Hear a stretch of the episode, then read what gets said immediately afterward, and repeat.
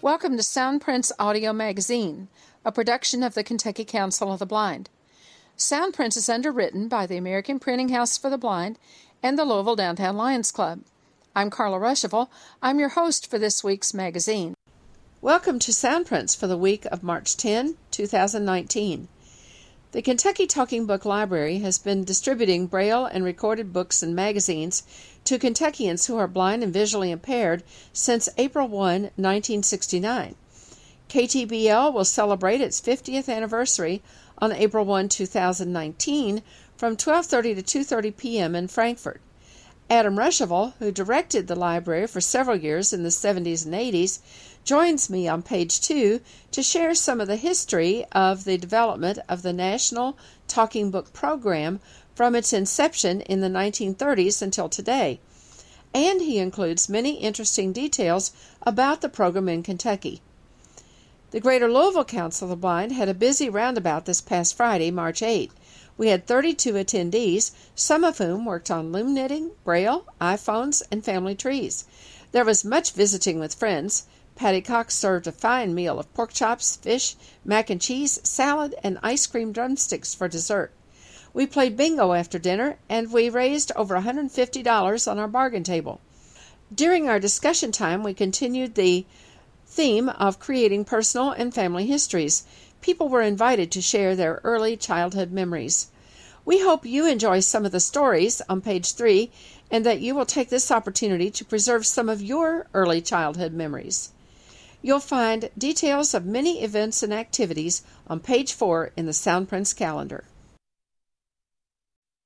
Page 2. On April 1, we will be celebrating the 50th anniversary of the Kentucky Talking Book Library. With me today is Adam Ruschival, and he's going to be telling us about some of the history of that library and the library program that you may or may not know, especially if you're a relatively new reader of talking books. Adam, we're so glad you're with us today, and at the end of this feature, we're going to be telling people how they can participate in the 50th anniversary celebration. So welcome to Soundprints. Thank you, Carla. I always like to talk about libraries and books, and so I appreciate having the chance to.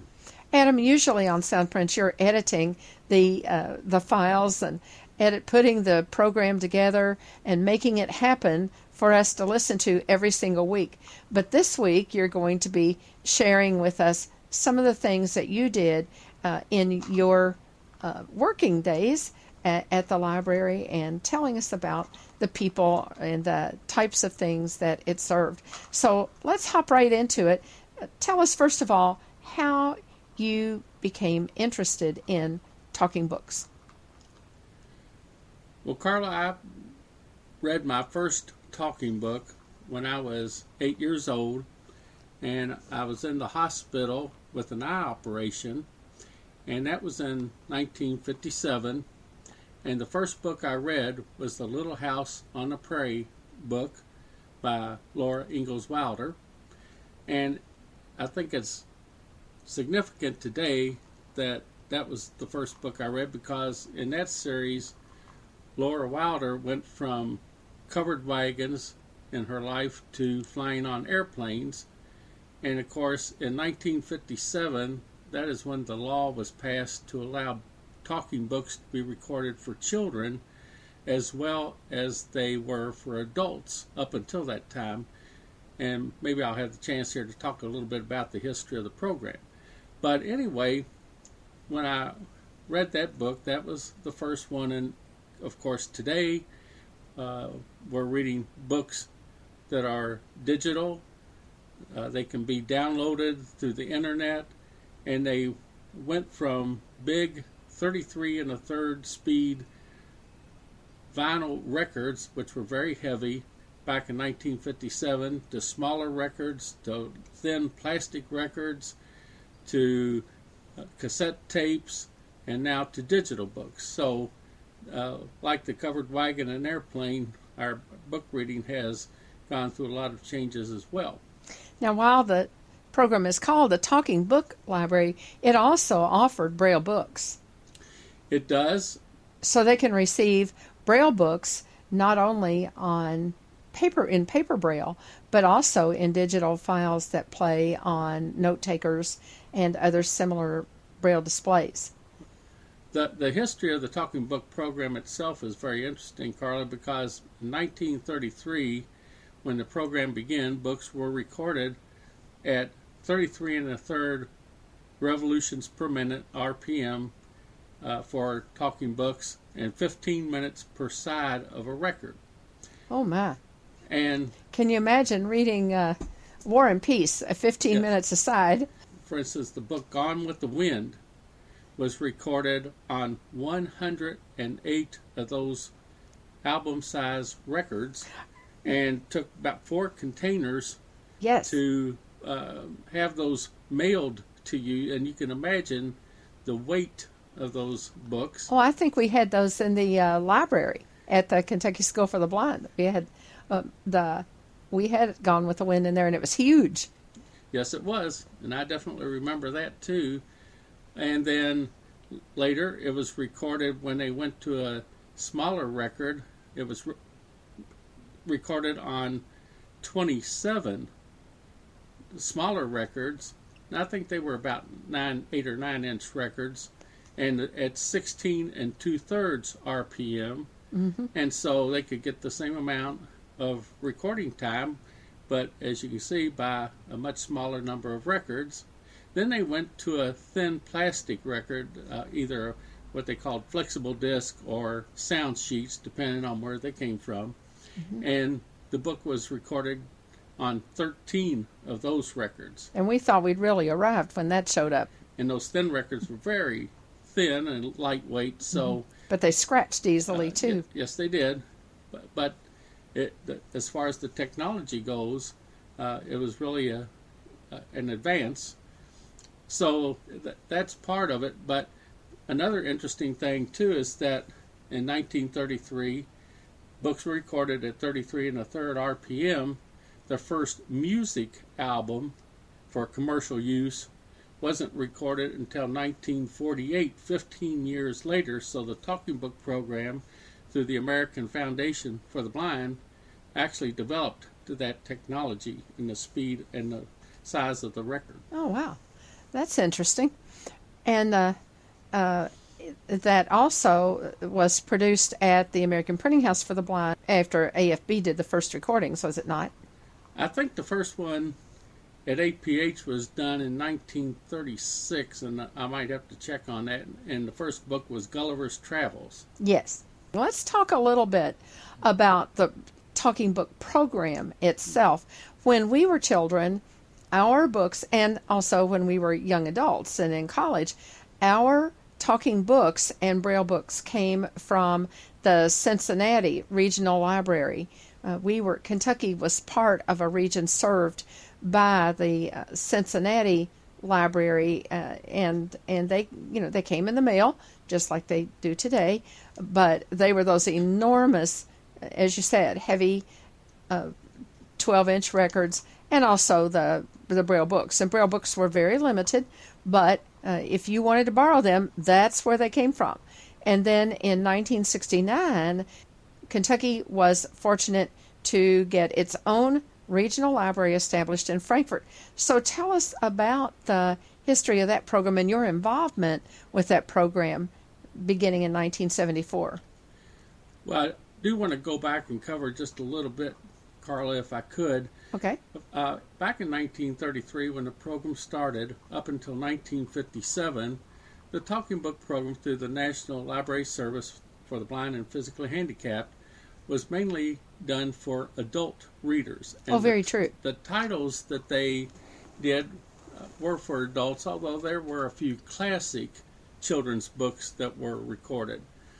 And then in 1957, the Congress passed an addition to the law which permitted books for children to be recorded. In 1956, even though books were sent from the Cincinnati Regional Library, which also sent books, I believe, to several other states, the talking book machines were sent from the Cincinnati Regional Library, but in 1956, a fellow named Jack Perry began distributing the record players for Kentucky out of the Kentucky School for the Blind, and then moved to 2 or 3 other locations before ending up at the Kentucky Talking Book Library itself in the early 1980s. Mm-hmm. Jack delivered the talking book machines across the state. They could be mailed and were very heavy and made of wood cases, but he also drove and hand delivered the machines sometimes. And then when the machines were in need of repair, Jack also would repair the machines. And so he was heavily involved with that from 1956 until he retired in about 1994, I think it was. So about 38 years. As we said, the Talking Book Library in Frankfort was established April 1, 1969, and a lady named Frances Coleman was our regional librarian. And when we talk about regional librarians, each talking book library that served at least one state or more had what they call regional librarians. We, of course, had our own here in Kentucky. I began work, Carla, in January 1st of 1974, and I always like to tell people that when I started, my first day on the job as a state employee was on January 1, which was a holiday. So my first day on the job was a holiday. I worked in Frankfort at the Talking Book Library for about 14 years. And when Dena Wilson left, I became the regional librarian. When I was hired at the Talking Book Library, I was very fortunate because I was in graduate school in 1973 at Murray State University, and there was a lady down there, Edna Millican, who was in charge of the special collections at the Murray State Library, and of course she knew me pretty well because I used that for my degree. Adam, I'm sure you lived in that library. Well, I think I spent a pretty she had to know you well. I spent a pretty good amount of time. I spent a lot of time looking at library things, not necessarily dealing with my studies, but it was just a lot of fun to do that, you know. Yes.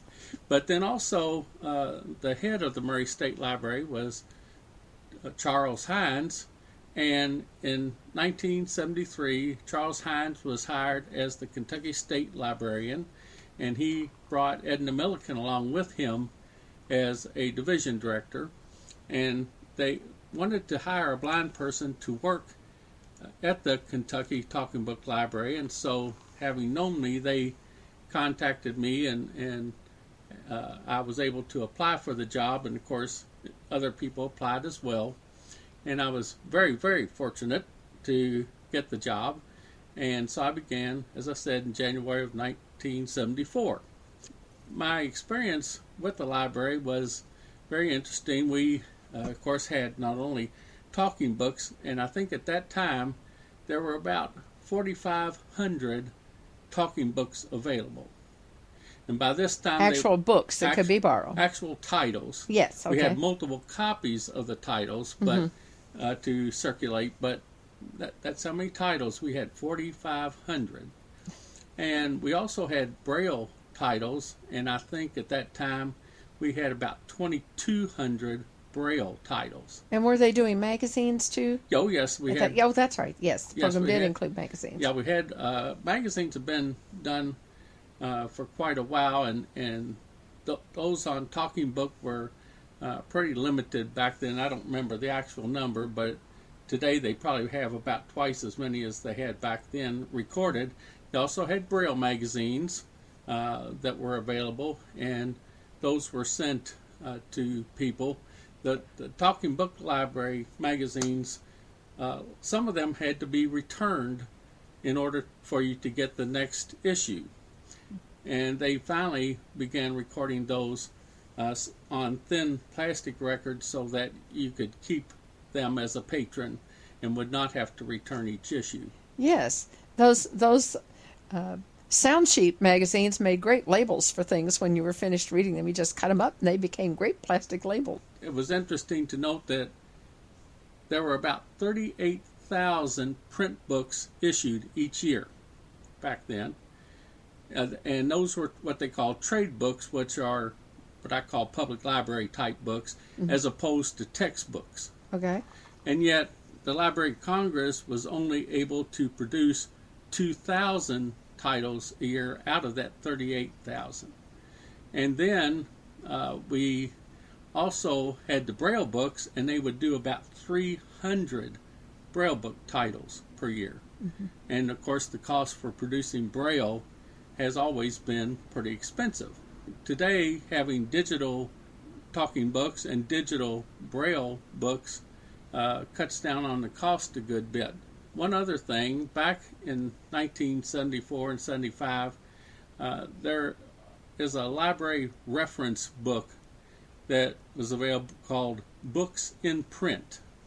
And the Books in Print was something that libraries used to look up to see if a book was still in print and available, or whether it was no longer available in print from anywhere as far as publishers would go. And so you could look that up and find out if a book was available. However, for large print books at that time, they had a large print Books in Print, and they only had about 1,400 titles that were available in print, ready to be used by people, and that was really a very, very limited number. And a lot of the public libraries back then had large print books. For instance, the Louisville Free Public Library, the Lexington Public Library, and the Kenton County Public Library had good large print collections for what there was, but the number of titles was very slim. And the Kenton County Library, by the way, is up around Covington, Kentucky, which is right across the Ohio River from Cincinnati. The point of that is that recently today, in addition to talking books and Braille books, our Kentucky Talking Book Library now is also in charge of large print books. That's a real change that has just happened, isn't it? Yes, it is. And Barbara Penegor, who is our regional librarian today, is in charge of that now, and so her duties have increased and changed somewhat. She doesn't get the chance to talk to a lot of patrons that she used to have. So the program has changed a lot over the years. The program had a lot. In the past, it's actually had a lot more patrons than it has now. Is that not so? I believe it. So when I first started in 1974, we had about 1,900 patrons mm-hmm. statewide. Mm-hmm. And then in 1976, we opened what we called a sub-regional library in Louisville with the Free Public Library here. Mm-hmm. And then a second one was opened in Covington, Kentucky in 1978. And so when those sub-regional libraries were opened, the number of patrons statewide went up as high as 5,500. And today I think it's dropped back down somewhat, but that number, of course, goes up and down over the years, I think. Well, and today, a person who is blind or visually impaired and who wants to read, is an avid reader, has other options available to them in addition to the talking book, the talking books that are produced by the National Library Service program, the NLS program, because there are other sources of accessible formats. And that probably has made some difference in the number of patrons that actually participate in that program. But it's still an extremely viable, very, very, very important program because of having the digital books and magazines, not only Braille digital books, but also audio digital books that are available very easily, either mailed to people on cartridges. The Braille books are still available in hard form, but also books that can be downloaded from the online sites that's BARD, that's maintained by the Talking Book Library. It's just a very different atmosphere today. Well, Carla, there were two other formats, too, that were kind of interim things. Believe it or not, in the 1960s and early 70s, NLS also had books on open reel tape. And there was a catalog that the NLS put out that listed those books. And I'm not sure how many titles.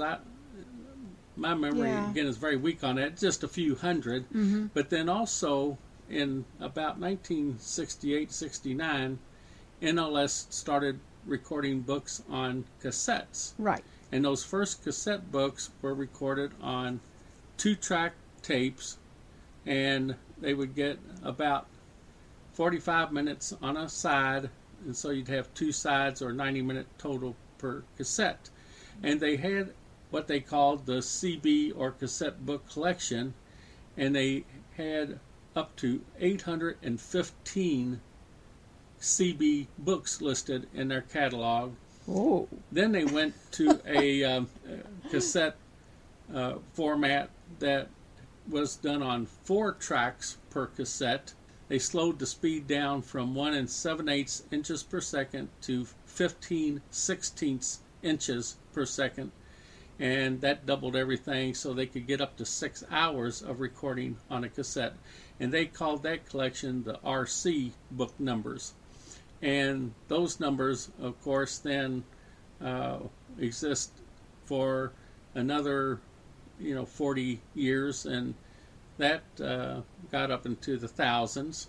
And then they started with the digital books. So the entire collection now is really way up there as far as the number of titles that are available.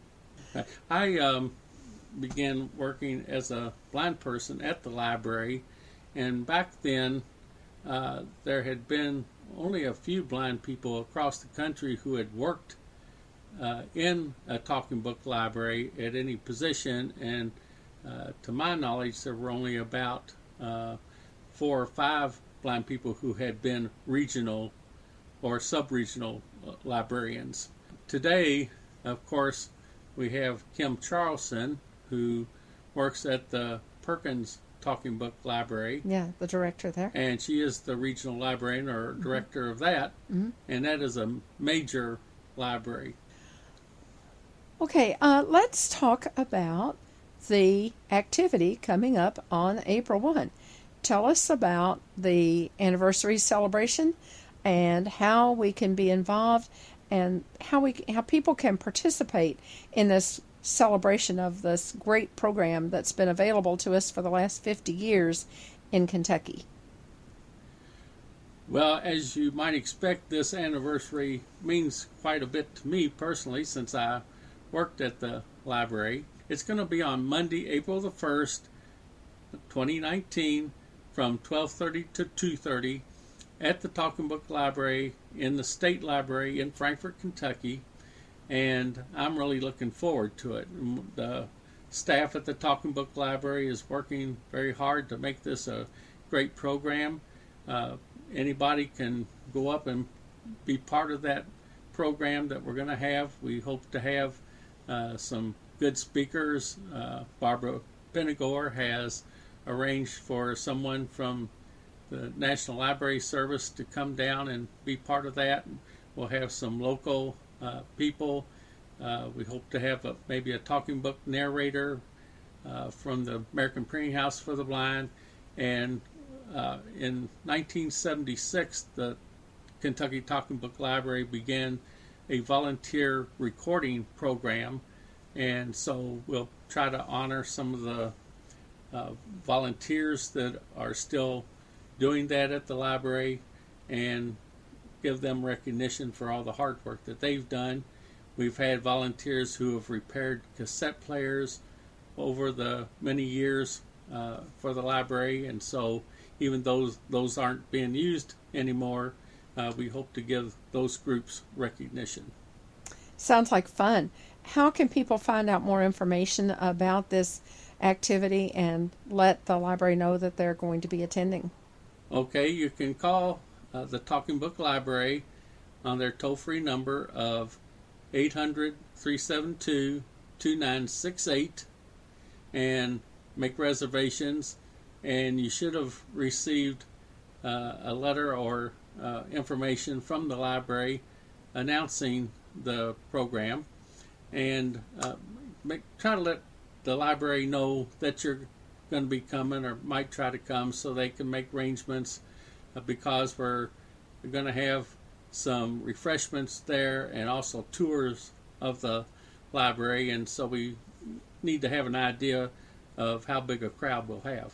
And if you are in Louisville and you would like to attend the celebration and you need transportation, or you'd like more information, you can contact the Kentucky Council of the Blind at 502-895-4598. We are going to try to coordinate some transportation for the anniversary celebration. We cannot promise you that rides will be available, but we can tell you that we are making every effort to have spaces available for as many people to go as would like to. We hope you'll be part of celebrating the history of the Kentucky Talking Book Library. Adam, is there anything else we need to add? Well, I personally want to thank the Kentucky Council of the Blind for helping to sponsor this activity, and also our Tri-State Library Users Organization, which is a chapter of the Kentucky Council of the Blind and also a chapter of the National Library Users of America, an affiliate of the American Council of the Blind. And we really want to support libraries, and we'd like to think that we're doing that. And if anybody wants to donate toward the anniversary program or to the Talking Book Library, they can make a donation either to the Kentucky Council of the Blind, or they can make a donation directly to the Kentucky Talking Book Library. Thanks so much, Adam, for being with us on Soundprints. Thank you, Carla. Page 3. Tonight we're going to do a couple of things. Well, we're going to do one major thing. You remember last week we talked about the importance of writing our own stories, whether those stories be about yourself or about somebody else in your family. And I was thinking this week about this. The first thing in that list of tips that we had was to make to create a notebook or a file, and on each page, if it's in your notebook, create a page for each year of your life. Another thing that it talked about was writing the stories that you know, those stories that, not particularly the stories that are real literary or anything, but the stories, the interesting stories, the funny stories, we had a great Christmas celebration in a particular year and who all was there. Just putting those kinds of things down. And we think, well, there's no need to do that. Everybody knows that. Well, no, everybody doesn't. So I was thinking this week, and I've had this thought several times, but I was especially thinking about it this week since we had started looking at some of that as part of some of us doing our family tree stuff. I was thinking that my mother used to tell these great stories about their life growing up in the country, in Breathitt County. And Cecil Cox will tell you that some of those stories just absolutely were hilarious and could not be duplicated. I mean, you couldn't make anything up that was that good, you know. But nobody recorded it, and nobody wrote it down, and nobody else can tell those stories the way she told those stories, because they were from her perspective. On our EAT committee call on Sunday night, we were talking about maybe following up on that a little bit, and we thought that maybe tonight it would be fun if those who want to, you don't have to, there's no requirement, and we will not make you go in the hall and not give you dinner if you don't do this. but we thought it would be fun if anybody who wanted to shared the first thing that you could remember, your oldest memory. We'll just start, and would anybody like to lead off? And if you would, if you share a story, please give your name so that we get your name attached to your story. Would somebody like to begin? Bill Wright. I think I was about 4.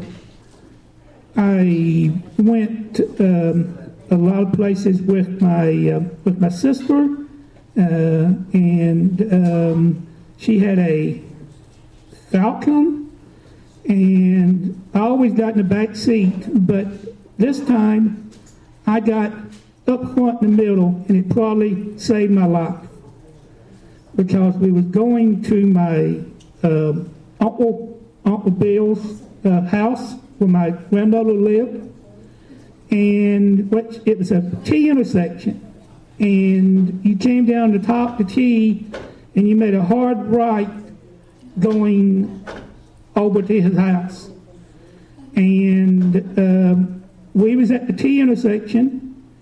A guy who was drunk going to a rooster fight was flying, hit us in the back of the car, and knocked the car about over 100 feet. I think it was like close to like 130 feet. I think he was going over 100.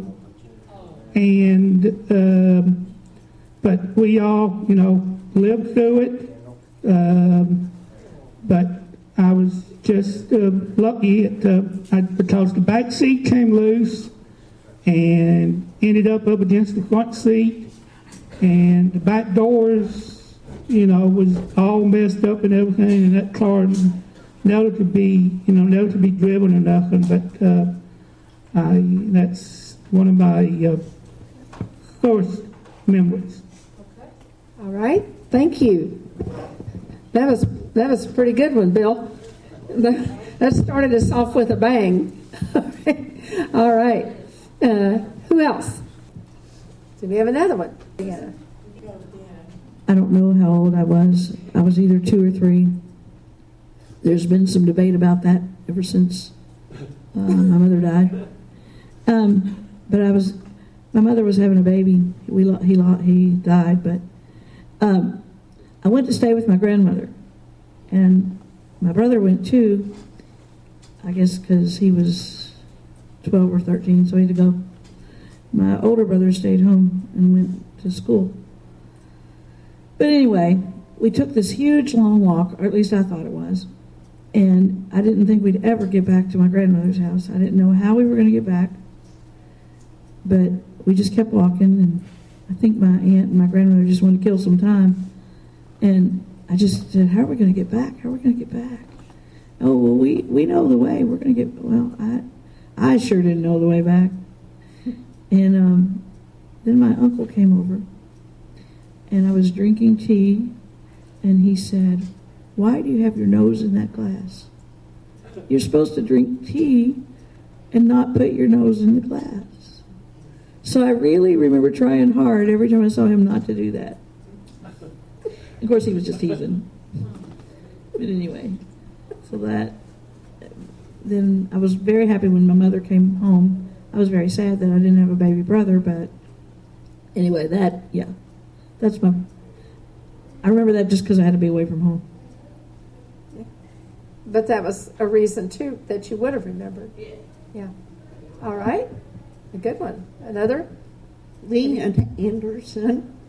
Okay. Leanne? I was 6 years old And I remember giving my sister a bath. She had just had her appendix taken out. She almost died. And I remember that. And the bathtub was green. And that's when we were living in Louisville. Okay. All right. Who else? Mrs. Beth Phillips. And I don't know, again, I don't know if I was 2 or 3, but we moved when I was 4 and a half, so it was sometime before that. We lived at, I believe it was 2613 Colon Avenue. And I was out in the front yard, and I heard and saw from a distance that, of course, you got to remember, my vision wasn't great in my little left eye. Anyway, I heard and saw a merry-go-round from a distance, and I wanted to ride that merry-go-round. It just looked exciting. So I went in and got my mom, and it approached, and the closer it got, the louder it got. And the point was, it scared me to death. I wanted nothing to do with that merry-go-round. So be careful what you ask for. You may get it. This is Leonard Watkins. I was about 10, maybe even less. I was standing in the backyard on, I think it was 15th Street where I used to live. And I was about 8 years old. And I was playing around in the backyard, and some strange reason, I don't know what got over me, but I picked up a rock. And I heard a car roll by in the alley. It was in the alleyway. And I picked this rock up and hurled it right through a man's window. And so when I did that, I ran in the house and hid in the closet, and my family covered for me. See, they didn't know who done it, so it turned out to be a policeman. So they covered for me, and I stayed in the closet until he left. He never did know I'd done it. And Butch, you are such a quiet and reserved person. Good. Who would have thought? I know. Really? Yeah. The last person in the room, you'd think. I like this. This is Susan Card, and I got, and I don't remember getting it, but I got a car that I have in my house when I was about 3 or 4 years old. And I remember going up and down the driveway in this car. It has pedals, it has a steering wheel, and I've actually created a story about this, and it has a steering wheel, pedals, and I would go up and down the driveway. I would park at the hedge and pretend I was at a store, or I'd park at the tree and pretend that I was at a gas station, that kind of thing. And we used to do like the back in the day when your parents would fill it up and it was full service, so I had everything done to my car while I was there. I just remember doing that, and that was just the memory I've had, and I've created a story about it. So, this is Deb Lewis. My very earliest memory that I can conjure up here is I was in the crib yet when I was there, so I was probably less than 2, because I've been told that I was taken out of the crib after this event. Well, I started climbing out of the crib, and my parents would find me playing with things on the floor in the morning, and they came in to get me in the morning. So my mom picked me up and put me in the crib and said, "Stay in the crib," and I climbed right back out. She said, "Okay, show me how you do that." And so I know I climbed. I put my leg over the side of the crib, and I held on with both hands and got the other one over, and then I just sort of slid down and dropped to the floor. And she said, "Okay, you're getting a bed today." So that's what, you know, I think I might have gotten that too, but I know she got me a bed. She said, you're going to hurt yourself. Yeah. This is David Smith. So this memory was before my brother was born, so I must have been about 4 or 5 years old. My parents took me to Beach Bend Park down in Bowling Green, and had a lot of fun. And I guess because when I got home, I took my crayons out and decided I would draw a mural of the park on my bedroom wall. And needless to say, I got in a little trouble over that, and they had to repaint the wall. And that's still brought up to this day once in a while. Who else? All right. Who else? I love that, David. It's Alan Tripiego. Alan.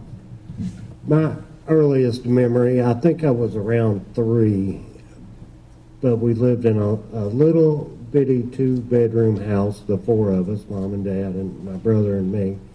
And my brother and I shared a bedroom. But then they bought a bigger house, so we got to move into a bigger house. So we packed up all of our things in our house, and we moved to the house right across the street. So, big move. That's my earliest memory, is moving right across the street. All right. That is a big chore when you move right across the street. We did that one time. And that is worse than moving across the country, I think. But we've seen that with this, that we've got a wide range of stories here. We've got stories that were related to illnesses. We've got stories that were related to fun times. And we have some stories that were related to mischief, like Butch over here. And David Smith. I love the mural on the wall, David. Anyway, this is just a little exercise to get you thinking. If you're interested, I would encourage you, even if you're not interested in genealogy as such, even if you think, oh, that's really old boring stuff, and some people, you know, it's like any other hobby. Some people like it and some people don't. But even if you're not interested in that, at least think about things in your life that are interesting, and, you know, little stories maybe, or things that you've heard about other people. Page 4, the Soundprints calendar. On March 12, the Support Alliance of the Visually Impaired, SAVI, will have its monthly chapter meeting from 1 to 3 p.m. Central Time at the Wing Avenue Baptist Church, 628 Wing Avenue in Owensboro. For more information, call 270-684-4418 or 270-686-8689. On March 12, the SAVI Board will meet at 7 p.m. Central Time by conference call at 669-900-6833, intercode 3572595-193. March 13 is the monthly meeting of the Northern Kentucky Council of the Blind. 7 p.m. Eastern Time, call 605-475-4700 and enter code 155619. For more information about NKCB, call Jerry Slusher at 859-781-7369. On March 13, the KCB PR Membership Committee will meet at 8 p.m. Eastern at 669-900-6833, intercode 3572595-193. March 14 is the Kentucky Council of Citizens with Low Vision Support Group meeting. This is an in-person meeting in Louisville from 1:30 to 3:30 p.m. at United Crescent Hill Ministries. For more information, call 502-895-4598. March 15 is another SAVI workshop on accessible reading materials. This is part 2 of the workshop from 10 a.m. to noon Central Time. Join them to learn more about NFB Newsline, Bookshare, Learning Ally, and more. at the Wing Avenue Baptist Church, 628 Wing Avenue in Owensboro. To make reservations, call 270-684-4418 or 270-686-8689. March 15 is the GLCB Roundabout. It will include Education and Technology from 3:30 until 5, a tip sheet from 5 to 5:30, dinner beginning at 5:30, and then a visit to the American Printing House for the Blind to see the performance of Charlotte's Web as part of their Reader's Theater. To sign up, call 502-895-4598. And more about the Reader's Theater, March 15 and 16 is the Braille Reader's Theater at the American Printing House for the Blind, 7 to 9 p.m. on Friday evening and 1 to 3 p.m. on Saturday afternoon, March 16. APH's Braille Readers Theater presents the classic tale of a terrific, radiant, and humble pig named Wilbur in Joseph Robinette's adaptation of E.B. White's Charlotte's Web. The tale begins when a soft-hearted farm girl named Fern interferes with her father's plan to turn a scrawny piglet into pork chops. As Wilbur grows and begins to cost his owner a fortune in feed, it takes the help of all his farmyard friends to save his life again. This classic tale of friendship, selflessness, and the circle of life will enchant audiences of all ages. At the American Printing House for the Blind on Frankfort Avenue. This is free to the public, but registration is required. Best for ages 6 and up. Call 502-899-2213 to make reservations if you plan to attend with the Greater Louisville Council of the Blind on Friday, March 15 as part of Roundabout. Please call GLCB at 502-895-4598 to make your reservations so that we do not have duplicate seating. March 16 is the Savvy Bowling Outing, 3:30 to 5:30 p.m. Central Time at the Diamond Lane South in Owensboro. Register by calling 270-684-4418. By noon on March 15, Savvy will pay for rental of up to 2 lanes. If additional lanes are needed, the $44 per lane cost will be divided equally among participants. Everyone is responsible for shoe rental, $2.50, snacks, etc. March 17 is the meeting of the Kentucky School for the Blind Alumni Board at 8 p.m. by phone. Call 605-475-6006 and enter code 294444. March 18 is the Kentucky Council of the Blind Board meeting at 8 p.m. by phone. Call 669-900-6833 and enter 3572-595-193. March 22 is the GLCB Roundabout, including Education and Technology, 3:30 to 5 p.m., the tip sheet, 5 to 5:30, page turners and a meeting of the Tri-State Library users, 5:30 to 6, dinner at 6 p.m., a KCB Next Generation activity, games and crafts after 7 o'clock. At United Crescent Hill Ministries, call 502-895-4598 to sign up. March 24 is the ACB Family Support Group meeting at 9 p.m. Eastern Time. You can participate from anywhere in the country. Call 712-432-3900 and enter code 796096. March 25 is the Guide Dog Users of Kentuckiana March membership meeting at 7 p.m. Eastern by phone.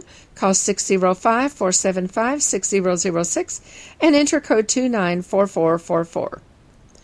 April 1, Kentucky Talking Book Library Open House and Birthday Celebration. Make plans to visit the Kentucky Talking Book Library's open house in Frankfort and help them celebrate 50 years of service. From 12:30 to 2:30 p.m. at the Kentucky Talking Book Library in Frankfort.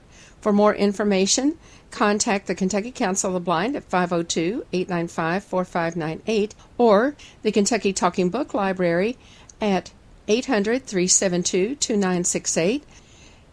On April 1, Savvy will have a program committee meeting at 7 p.m. Central Time on the Zoom line at 669-900-6833, enter code 3572-595-193. On April 2, the Kentucky Council of Citizens with Low Vision will have its next conference call. This will be a business meeting and support group call at 8 p.m. Eastern Time, 669-900-6833, enter code 3572-595-193. On April 4, the American Council of Blind Lions will have its monthly call for lions from across the United States, an excellent opportunity to share ideas about how to be involved in your local clubs. 9 p.m. Eastern, call 712-432-3900 and enter code 796096. On April 5, the Greater Louisville Council of the Blind will have a roundabout from 3:30 to 10 p.m., including education and technology, discussion, dinner at 6, and games and crafts after dinner. For more information and to sign up, call 502-895-4598. On April 6, the Kentucky Council of the Blind will sponsor Crossroads, Remember the Member, from 10 a.m. to 6:30 p.m., The focus will be on member recruitment and retention. The $25 registration includes continental breakfast, lunch, and dinner. A $50 per car stipend is available to attendees from outside the Metro Louisville area. For more information and to register, call the Kentucky Council of the Blind at 502-895-4598. April 7, the Greater Louisville Council of the Blind will hold committee meetings, advocacy at 7 p.m. and education, activities, and technology at 8 p.m. On the conference line at 605-475-6006, enter code 294444. On April 8, ACB Next Generation will have its nationwide business call at 8:30 p.m. Eastern Time, 669-900-6833. Enter code 3572-595-193. On April 9, the Support Alliance of the Visually Impaired, SAVI, will have its monthly meeting in Owensboro from 1 to 3 p.m. Central Time. Patty Haas of the Evansville Association for the Blind will share information and offer items from their store for examination and purchase. The Social Committee will also finalize plans for the May Social at the Wing Avenue Baptist Church, 628 Wing Avenue in Owensboro. For more information, contact Rick Bogus at 270-684-4418 or Cheryl Lott at 270-686-8629. April 12, Savvy Workshop, Ears for Eyes and MD Support, 10 a.m. to noon Central Time. Join us to learn about Ears for Eyes and MD Support, Wing Avenue Baptist Church, 628 Wing Avenue in Owensboro. Reservations are required. Call 270-684-4418 or 270-686-8689. April 12, the Greater Louisville Council of the Blind will hold its quarterly meeting and elections. Beginning with registration at 4:30 p.m., there will be a variety of activities concluding at 9 p.m., all at United Crescent Hill Ministries in Louisville. The cost will be $6 per person. Please call 502-895-4598 to sign up. On April 13, there will be a Savvy bowling outing from 3:30 to 5:30 p.m. Central Time at Diamond Lanes Midtown, 1901 Triplet Street in Owensboro. Register by calling 270-684-4418 by noon on April 12. Savvy will pay for rental of up to 2 lanes. If additional lanes are needed, the $38 per lane cost will be divided equally among participants. Everyone is responsible for shoe rental, $2.50, snacks, etc. April 20 will be an Easter holiday open house from 10 a.m. to 3 p.m. at the American Printing House for the Blind Museum. Visitors can write their names in Braille, see a book from Helen Keller's Bible, learn about guide dogs, play games, and read books designed for children who are blind, and enjoy many other activities. Easter treats and lemonade will be served for all ages. Call the APH Museum at 502-899-2213 for more information and to sign up. April 26 will be a Savvy Workshop, Android Phone Accessibility and App Sharing, from 10 a.m. to noon Central.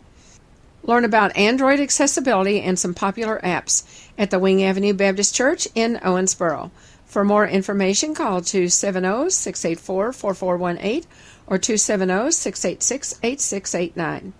April 27, the Old Ball Game, from 1 to 3 p.m. Can athletes who are blind play baseball? Of course they can, in the adaptive version of America's favorite pastime called beep ball. Whether in the batter's box or in the field, athletes rely on their auditory sense to focus on the beeping ball and the buzzing bases. The first documented game of baseball was played at the Kentucky School for the Blind in 1894. 125 years later, we're showing you how it's played now. At the American Printing House for the Blind Museum in Louisville, call 502-899-2213 for more information.